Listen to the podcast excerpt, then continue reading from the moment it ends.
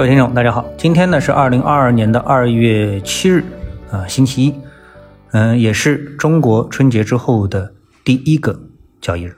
啊，如果说投资者的祝愿是祝福啊，是有效果的话，那么今天呢，A 股市场的上涨，我认为百分之八十的功劳来自于啊，我们全体股民的一种善意的祝福啊，祝愿我们开门红。那么今天呢是开门红了。啊，那么在今天开门红的这个指数啊之间还是有很大的区别。那我们看到上证指数涨幅超过两个百分点，而创业板指数呢涨幅呢只有百分之零点三幺啊，这个区别可以说是实质性的啊。那么这原因出在哪里呢？我想大部分原因呢是出在 A 股啊有一个权重股啊，也就是中国石油，呃，居然涨幅达到了百分之九以上。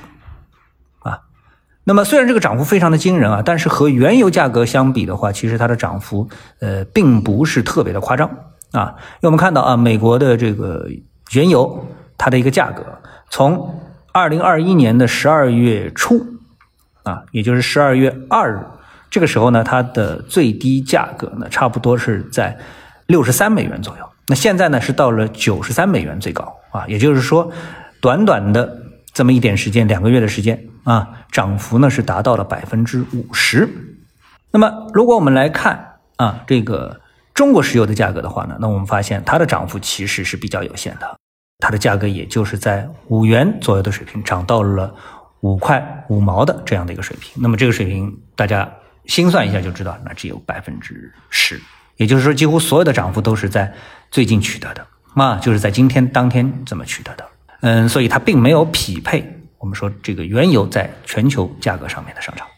啊，这是一点。那么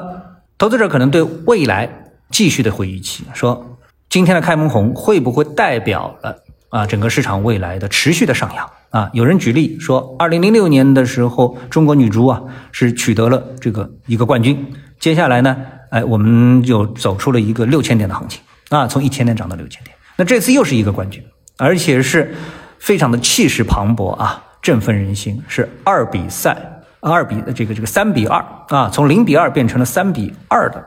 这样的一个逆转胜，大幅的翻盘。那我们的 A 股会不会也出现这种翻盘的走势呢？从节前的持续的下跌，然后出现一个翻盘的走势，然后创历史新高。那当然我们要求也不这么高啊，出现一个波段性的上涨，大波段性的这个大级别的上涨，会不会呢？啊，那这是大家所期盼的。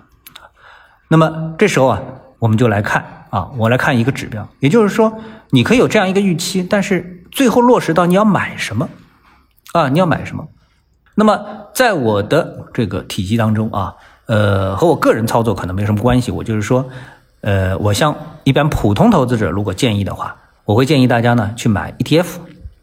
也就是说用 ETF 去代替行业指数，来达到你投资的这样的一个效果。我觉得这个呢，对普通投资者来说是一个比较可取的一个模式啊。为什么？第一，你肯定能够避免踩雷。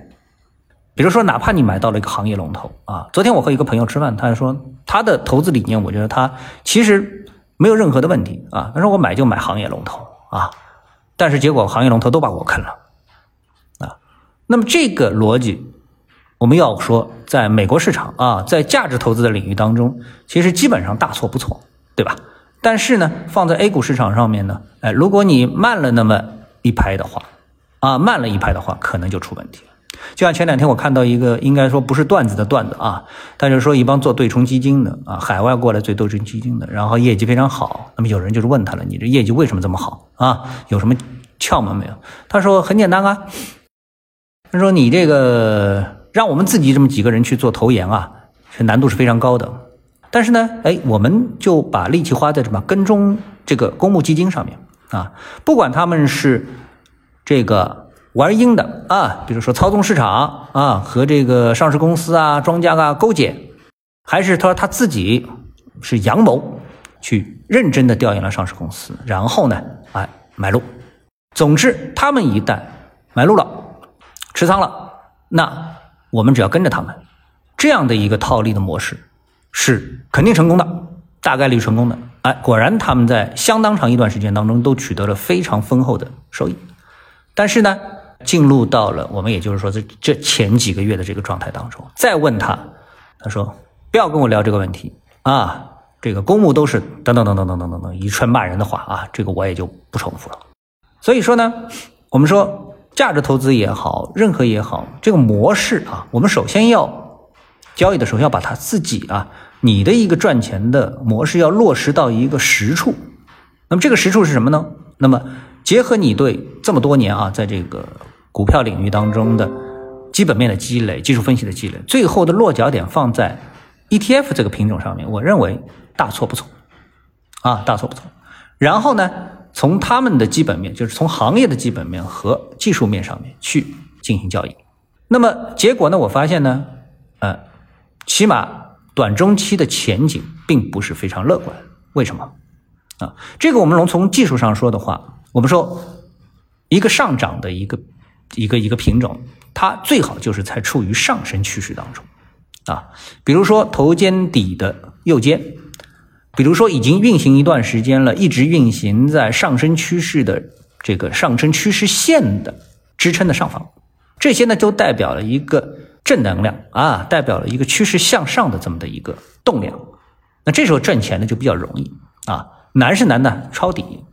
那我们发现呢，现在啊，这个 ETF 基本上都处于下降通道，很多是处于快速下跌过程当中。今天的上涨给这些快速下跌的 ETF 或者是行业带来了一次反弹的这么的一个走势啊。那么在行业指数当中，反弹的幅度更能够有所体现，但是在啊这个 ETF 当中体现的就更差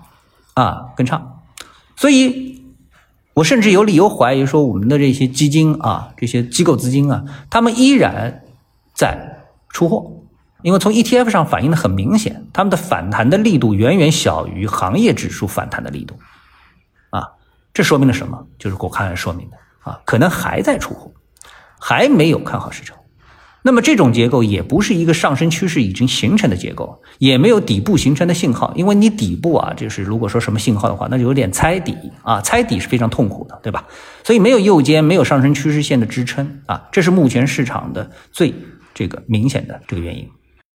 那么从 ETF 当中目前走的最好的啊，或者说处于一种横盘而不会下跌的这种状态，就是上涨的几乎找不到啊，下跌的比比皆是。横盘已经算很好的，什么呢？金融、房地产，但是他们的持续上涨的这种爆发力、潜力、持续性，你是不是得能够得到你的认可呢？我相信很多人又要打一个大大的问号。所以呢，现在呢就是这样的一个市场的一个啊格局啊市场的一个格局。那么相比较而言呢，可能呢，哎，我们更可以看好什么？比如说 ETF 当中的类似于港股啊。这样的 ETF 啊，恒生也好，还是恒生这个科技股指数也好啊，恒生互联网也好，中概互联网也好，这样的一些指数，为什么？因为他们过去跌的太惨啊。最近港股如果说有一个波动性机会的话，而你又操作不了港股，那么也许港股对应的 ETF 啊，可能是你能够哎去做一些波段，甚至于一旦趋势形成，能够做一些趋势性机会的这样的一个。行情当然，全球市场在美国加息的大的背景下啊，我们还是以谨慎为主啊。我觉得这一点应该说，呃，还是嗯比较好的。呃，起码目前整个市场，特别是 A 股市场筑底肯定是没有完成啊。我们将继续的密切关注啊，这个 ETF 呃走势为代表的这样的一些指标，来看我们的市场是不是出现了交易性机会。现在的交易性的机会应该来说还是比较小。啊，好，谢谢各位，我们下次节目时间再见。